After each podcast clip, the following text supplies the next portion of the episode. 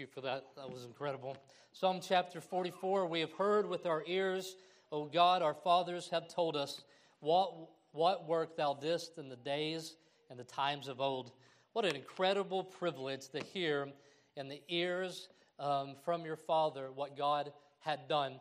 I'd like to put a slide up. This will be the summary statement uh, for it, of Psalm chapter number uh, 44. I'll read it to you, and it'll be on the screen here in a second. It says that in even times of great suffering, and adversity, when God seems to not care, the faithful people of God can express their confidence, pour out their complaint, and pray for deliverance and trust in His love. Every day, all day, without exception, God's children can do those things. It's a, so if you'll picture here with me, they had just lost the battle, and in losing a battle, they would be standing around and singing. I don't know exactly what it looks like, but I would, if you were a young child, maybe a teenager, it seemed like there'd be some confusion because the battles lost, lost several battles. There's no reason they expected they would lose this battle. We'll talk about that later. They went in with confidence thinking they were going to win, and now they've lost. They're standing around, probably bloodied, probably lost people, and there's young people listening to them and they're saying, How are we going to respond? How are we going to sing? And in verse number one, it says, When we heard with our ears our God, our Father, how our fathers had told us what work thou didst in their days and the time of old. What an incredible opportunity for the people that were listening and looking to the leadership in their country at that time. And they were going to sing this song uh, written here for them. If you have been somebody who has been blessed to hear God be praised in a difficult time, especially by your father, you're extremely blessed. If you can think back to a time in a dark situation where people were still praising the Lord, and maybe some of you could go to that right now in your mind, you would have a, a vivid memory in your childhood of somebody uh, praising uh, the Lord when you would not expect that they were going to. This doesn't happen by accident. It takes intentional discipleship.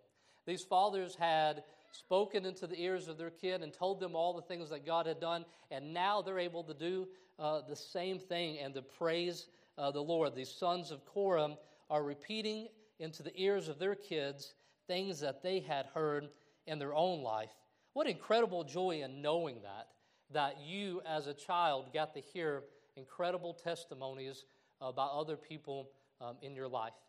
Some of you probably went to a place where you think about somebody. I, my mom gave me plenty of examples growing up when we didn't seem to have much, but she just trusted God to provide for us. She always acted differently than I thought the circumstances called for. If you had somebody like that in your life, you ought to praise the Lord. And then what would be the other great blessing and joy is that pastor today saw his son saying unto the Lord about a living hope a song that could be sung in the darkest hour of your life or on the best day, something that transcends all the temporal things of life, something that is real and true.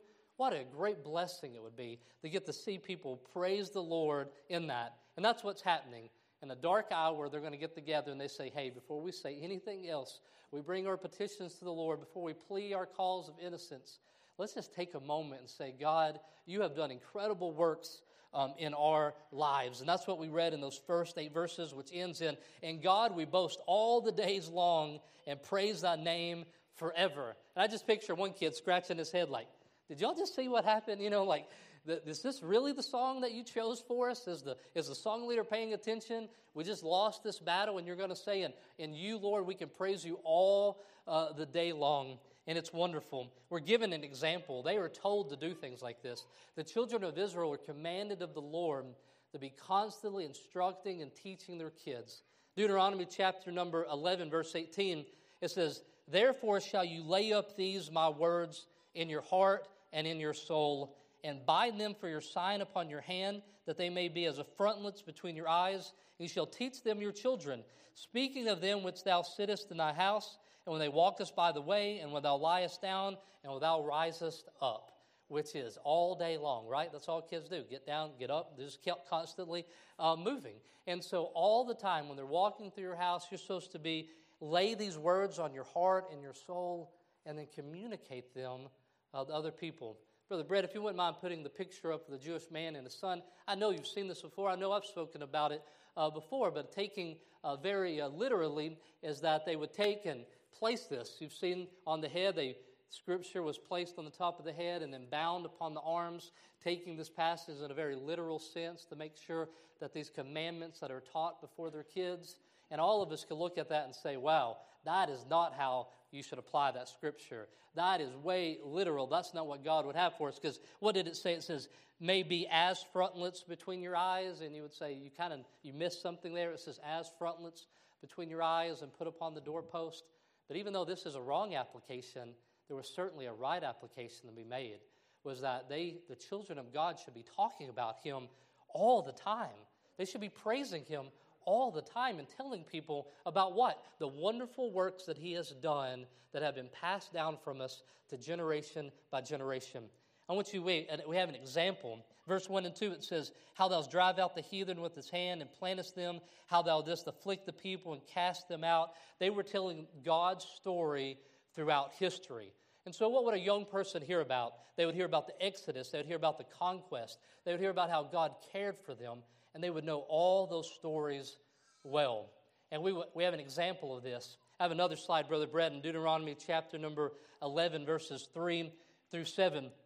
I want you to look at that because I want you to see how the story is to be told. Deuteronomy 11, 3 through 7. So listen, if we got an opportunity to sit in on a family sharing, a family speaking into the ears of their kids, what would that look like? What kind of example would be given? And it would sound something like this and his miracles and his acts which he did in the midst of Egypt on the Pharaoh, the king of Egypt, and unto all his land, and what he did unto the army of Egypt, unto their horses, unto their chariots, how he made the water of the Red Sea to overflow them as they pursued after him, and how the Lord hath destroyed them unto this day, and what he did unto you in the wilderness until you came into this place and what he did unto Dathan and Abiram, the sons of Eliab, the sons of Ru- son of Reuben, how the earth opened her mouth and how swallowed them up and their households and their tents and all the substance that was in their possession in the midst of all Israel. But your eyes have seen all, say it with me, great acts of the Lord which he did. It would be all about God. The whole story would be the history of what God had done on behalf of his people. And they made it clear, emphasizing what he did and what, how he, t- he had taken them the land and he had planted them. And that's what they are doing at this time. They're making much of God, they're reminding people what God has done. You know, tonight we'll have a testimony service. It's not just something we put on the schedule, it is an ancient tradition that's wonderful. It's an old tradition. It goes all the way back to the time that people were able to recognize God did something. They would go and share it with other people. And I'm glad that my kids are going to have the opportunity to hear you say, You're not going to believe what God has done in my life. Verse number six. It says, For I will trust him, I will not trust in my bow, neither shall my sword save me. They made sure that they knew that they didn't trust in their own ability. It wasn't with their sword, verse 3, for they got not the land and in possession by their own sword, neither did their own arm save them, but thy right hand and thine own and thine arm and the light of thy countenance, because thou hast favor unto them. So, what are we supposed to talk about, and how are we supposed to talk about it, and what are we supposed to say about ourselves? We're supposed to say God has always been doing a wonderful work, and it's all Him, and it's not about us. Even to this day, we can say, as verse number eight, we can boast all the day long in what God has done. In the New Testament, we say it like this Galatians 6:14, but God forbid that I should glory save in the cross of our Lord Jesus Christ, by whom the world is crucified unto me, and I unto the world. If you have anything to boast in, it's in what God has done uh, for you. If you have anything to boast in, it's what He has done uh, for you. And so, what should we be talking to our kids about? Similar story. We should be talking about a deliverance. We should tell them about an enemy that we were delivered from. We should tell them how we were saved by His mighty arm and not by our own strength. You have a booklet here today, or this book that I wrote that doesn't have any words in it. It's completely blank. That's what I encourage you to do.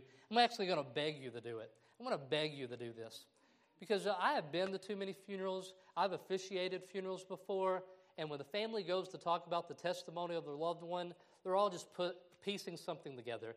They're just all gathering information. Somebody has part of a story, another one thinks something happened, but very few of them can say, No, I can tell you Granddad, every time we got together, he told me about this little country church when he was 12 years old that he went down to the altar.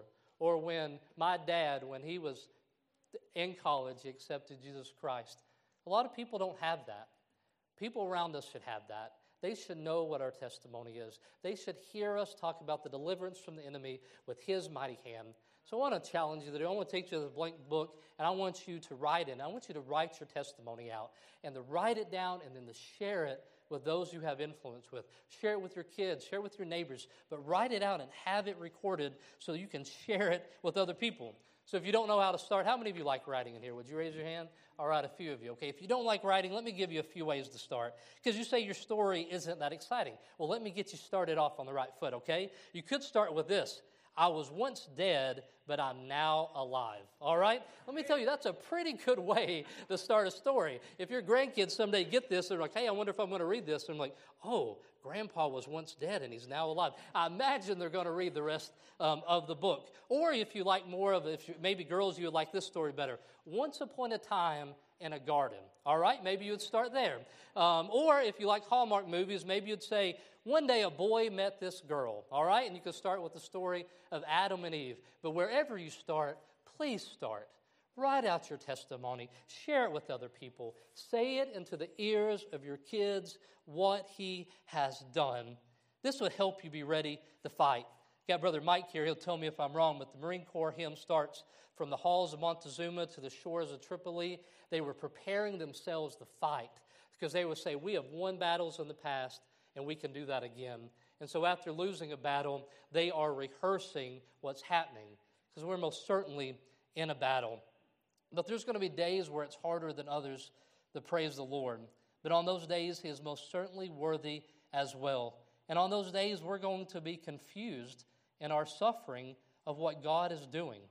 That we're not supposed to talk like this, right? We're not supposed to say, God, wake up. We're not supposed to say, God, I'm confused about what you're doing. We're not supposed to say, hey, God, I'm doing my side of this. God, I'm completely innocent, so things aren't supposed to be turning out like this. We're not supposed to talk like that, but God chose to, re- to save it. You know, there was other people in those days probably written, writing things as well and writing songs, but God said, this is what I want the church to have. This is what I want them to be able to read. So, when, what do you do when it doesn't seem like God cares? And we have examples in the Bible.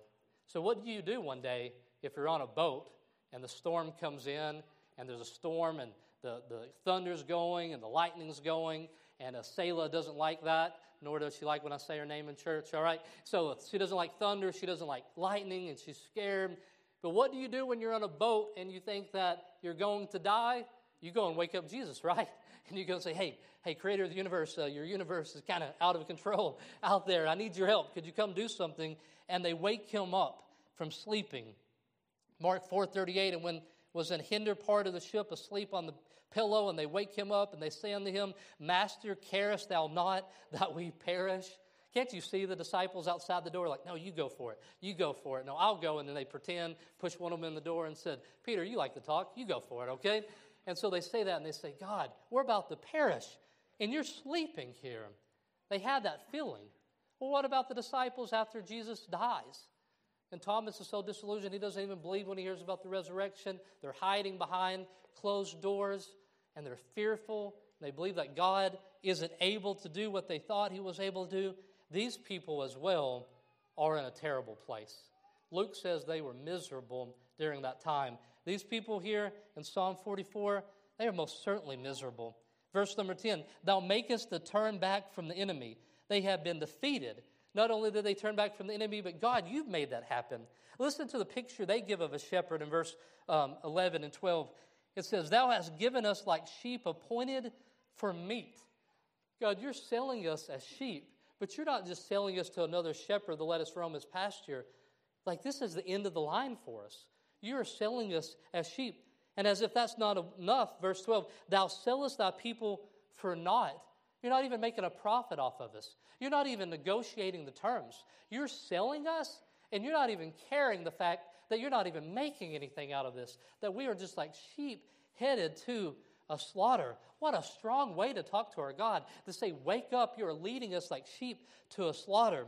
Verse 13, Thou makest us a reproach to our neighbors. Verse 19, kids, you're going to like this one. Though thou hast sort of broken us up in the place of dragons and covered us with the shadow of death. What kind of description about what, how it looks, how we've been destroyed, as if dragons had come through this place. So in verse number 23, they beg and say, Awake, why sleepest thou, O Lord? Arise, cast us not off forever. And then we see the position that they're in. For thou soul is bowed down to the dust, our belly cleaveth unto the earth.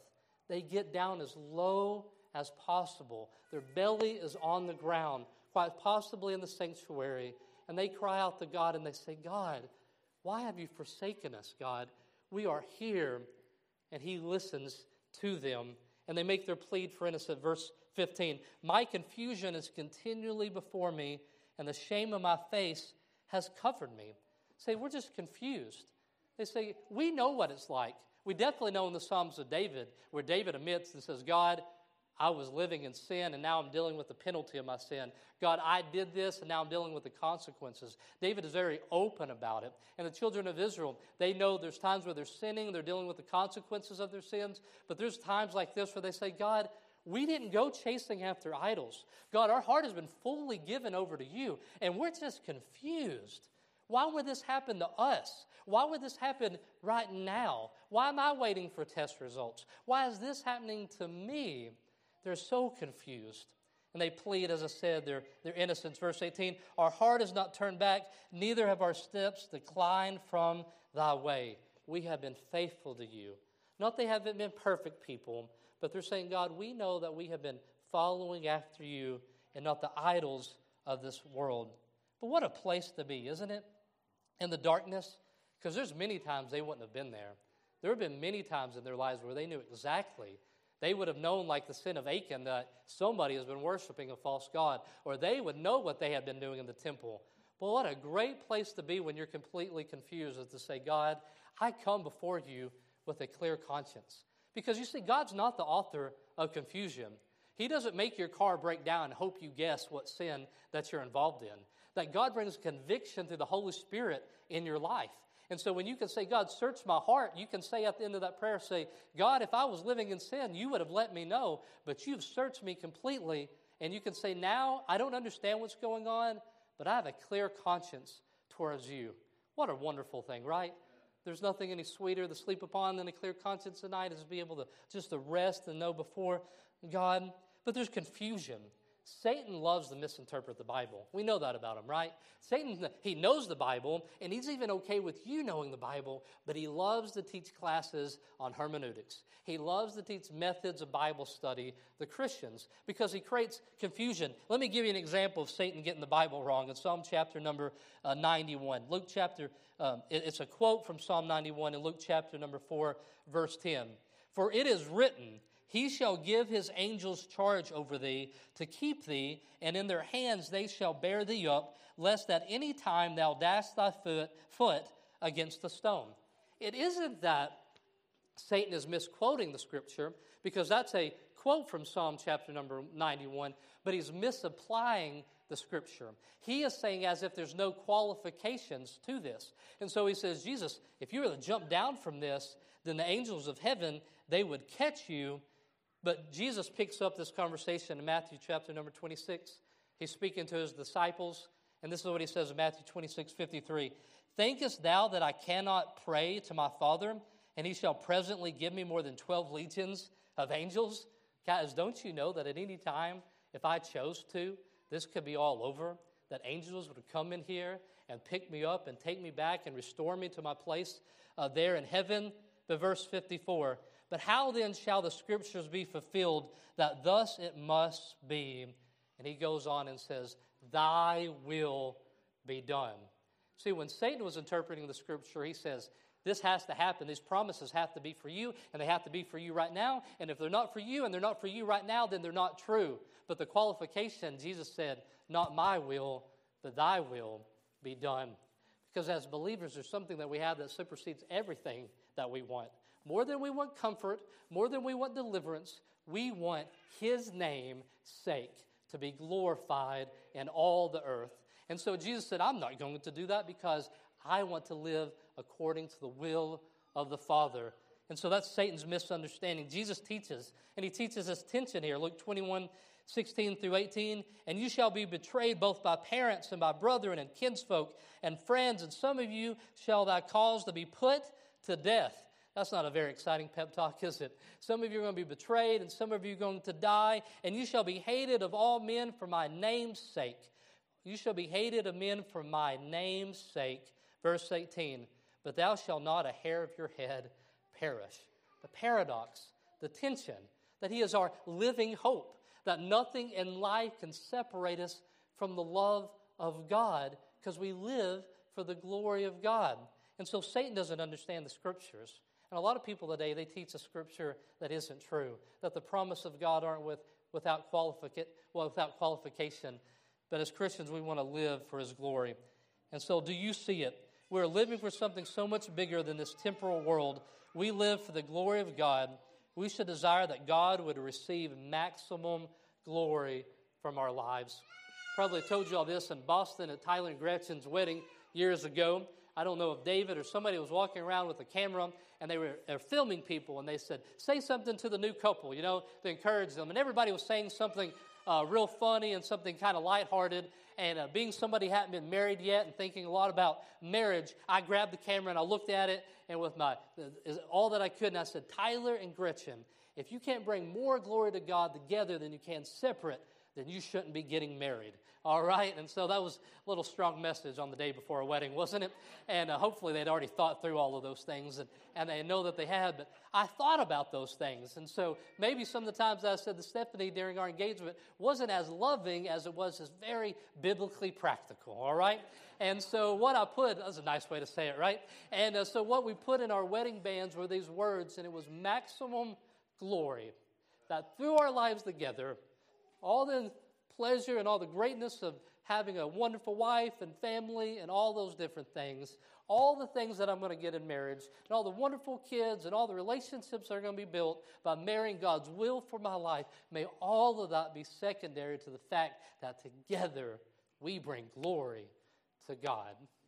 I wish I could tell you that I remember that every day, even when it's stuck in my hand, but I don't, because I live for my own glory. I live for my own delight. I want you to serve me. I want her to serve me. And I don't live for his glory as I should. But as a Christian, verse 22 Yea, for thy sake are we killed all the day long, and we are counted as sheep for the slaughter. We live for the glory of God. See this, these words here, thy sake, this is not an incidental statement. It's often overlooked in the scripture when we read it especially we look at from a man centered perspective. We forget who the main character is. We forget about the main purpose of Scripture and of life. Jesus doesn't forget about it. He says, Nevertheless, thy will be done. But I do in Scripture. I don't see it, and it is all over the place. Thy namesake, for thy sake, for thy mercy's sake. Oh, it is all over the Scriptures. And we look for it. Exodus was a place we'll see it. Exodus chapter number 5, verse 2. I got a lot of scripture here, but Brother Brett's fast, which is good because he's going to be standing by Andrew the night lighting fireworks. So I really hope um, he, he's fast. Exodus 5 2, and it says, Pharaoh said, Who is the Lord that I should obey his voice to let Israel go? And I know not the Lord, neither will I let Israel go. This wasn't just about a people getting freedom from their bondage and slavery. This just wasn't people living a, living a hard life, living a better life. This was about the name of God. This was about Pharaoh saying, Who is this God? And it was about God saying, Let me tell you who I am. Who is this God? God's purpose in delivering his people. What is it? Exodus 7 5, and the Egyptians shall know that I am the Lord when I stretch forth my hand upon Egypt and bring out the children of Israel from among them. Exodus 7, 8, 10, and he said, Tomorrow and he said, Be it according to thy word, that thou mayest know that there is none like unto the Lord our God. What was the purpose of the plagues? Exodus 9 14. For I will at this time send all my plagues upon thine heart, and upon thy servants, and upon thy people, that thou mayest know that there is none like me in all the earth. Exodus 10 2, God wanted his sons to be told, listen to this, and that thou mayest tell in the ears of thy son and of thy son's son what things I have wrought in Egypt and my sign which I have done among them, that they may know that I am the Lord. God wants to be spoken about. God wants his stories to be told. He wants to be glorified. God wanted the Egyptians to know. Not only did he want the children of Israel to have stories to tell their children and their grandchildren, but he wanted these pagan people that were opposed to him to know. Exodus 14 4, and I will harden the Pharaoh's heart that he shall follow after them, and I will be honored unto Pharaoh and upon all his host, that the Egyptians may know that I am the Lord. And they did so. God's care for his people, 1 Samuel 12 22, and for the Lord will not forsake his people for his great name's sake, because it has pleased the Lord to make you his people. God wants to be known as God. Not simply are you able just to look up in the phone book and find that He is there, capital. He wants His character to be known. He wants everything to be known about Him. Everything that you have been taught about Him, He wants you sharing with somebody else. And so, how do we miss it? Throughout the Bible and the Tower of Babel, when they are trying to make a name for themselves, and then he gets Abraham and he says, sends them out, and he says, I will make a name for you that so all the world will be blessed through them. It's all about his name. But why is it that we miss it? I love teaching Missions Old Testament Training Center. We go through more of these verses, and I, we all realize how did we miss it? How did we miss that it was for His name's sake? We missed it because we were too busy looking for our name. We were too busy trying to look out how it turned out for us. So the circumstances didn't look good because it didn't turn out for us. But what we forgot is that we are living for His name's sake in this world. And that's why we can say in verse 22 Yea, for thy sake are we killed all the day long and counted as sheep for the slaughter. And so they have a plea here, and their plea is, is based upon God being glorified. Verse 27 Arise for our help and redeem us for thy mercy's sake. What a way to view things. They say, God, for your sake, we want you to deliver us. For your name's sake. This is what Moses does in Numbers chapter 14.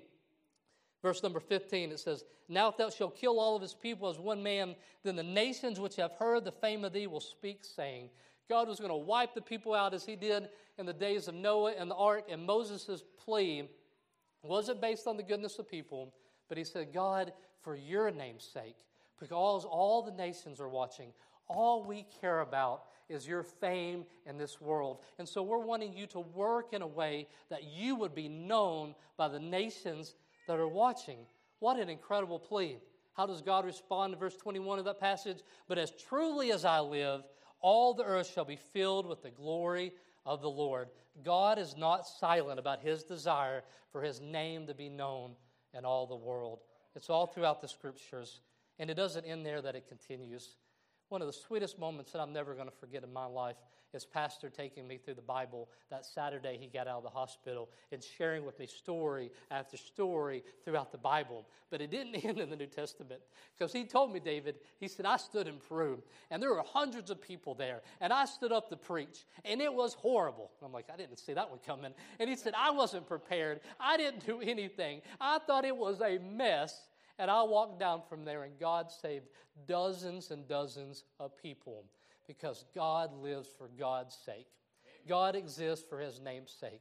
And it continues today in our lives. It is absolutely incredible. Let your light so shine before men that they may see your good works and what? Glorify your Father which is in heaven. So let your life shine before your kids in this community. And let's let our light shine in places that it isn't shining currently. And let our life shine on the martyr stake when we burn because we have a loyalty to a world that hates our God. But God, let us shine so that we glorify you in all that we do. We live for the glory of God. Thinking about the 4th of July and a story that I heard growing up in history class, which I found when I got on the internet, all the stories I learned in history class as a kid, they were all wrong, okay? Uh, but I found the story of the Star Spangled Banner, and I'll tell you the one that I like, uh, that I believe uh, to be true. It's where Francis Scott Key in 1814, his friend William Beanes, who had, taken, had been taken prisoner by the British, Key went to Baltimore, located a ship where Beanes was being held, and negotiated his release. However, Key and Beanes were allowed to leave, weren't allowed to leave until after the British bombarded Fort McHenry. Key watched the bombing campaign unfold from aboard a ship located eight miles away. What a horrible thing to have to watch, right? Eight miles away, as this is all night long. After a day, the British were unable to destroy the fort and gave up. Key was delivered to see them. Key was the, relieved, and the next morning, when the dawn had come, right? Oh, say, can you see by the dawn's early light what so proudly we held as the twilight's last gleaming, whose broad stripes and bright stars through the perilous fight, or the ramparts we watched were so gallantly streaming that in the midst of all the bombing that took place the next day, as the sun rose up, rose up, the flag was still there. And that's all that mattered. That's all that mattered to him in the story. They might have lost the battle, but in the midst of all the confusion, the flag was still there. You know, we sing a song, it could be an anthem to us. Oh, let your will be done in me, and your love I will abide. Oh, I long for nothing else as long as you are glorified. So, and there's times when we're in the confusion, we're in the darkness of night, and we say we're losing the battle, the bombarding is taking place. But when the sun rises up and the glory of God is still there, when, his, when God has done something for his namesake, we say we're still winning. Isn't it amazing if we set that and say, God, as long as you are glorified, the things in life that we can go through and rejoice when we say, as long as you are glorified. Let's look at Romans number 8 in closing the day, because the Apostle Paul he interprets this as well. And I'm glad that I um, saw the psalm the same way the Apostle Paul does, all right? Because we would know that we were wrong. But so as Paul looks at Romans chapter number 8, and he quotes from this psalm, look what he does with it. Look what he does to challenge um, the believers of his day and us today. Verse number 18 of Romans chapter number 8. For I reckon that the sufferings of this present time are not worthy to be compared with the glory which shall be revealed in us. There's this confidence. He declares that our suffering does not compare with the hope of glory. Verses as through 1 through 8. That none of that's happened today that is so bad is anything in comparison to what God has done. Verse 36 As it is written, For thy sake we are killed all the day long, we are counted as sheep for the slaughter. There's that complaint. He acknowledges that in life we suffer and we're slaughtered like sheep all the day long. He even protests his innocence. Verse 34 Who is he that commandeth, condemneth?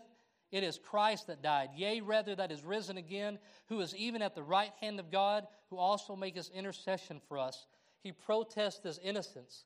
His reasons that we deserved all of it, God would certainly bring, if we deserved it, God would bring a charge against us, but he wouldn't because we are justified in Jesus. So we can say to God, God, I know that something's going on and I'm confused and I don't understand it, but my heart is clear towards you and I am justified in you. There's no longer any condemnation. You have taken that from me. So even though I feel lonely in this world, I know that I'm not alone. And even though my purposes and my name aren't being built, I can take confidence in the fact that you are being glorified. And that's all that I want from my life.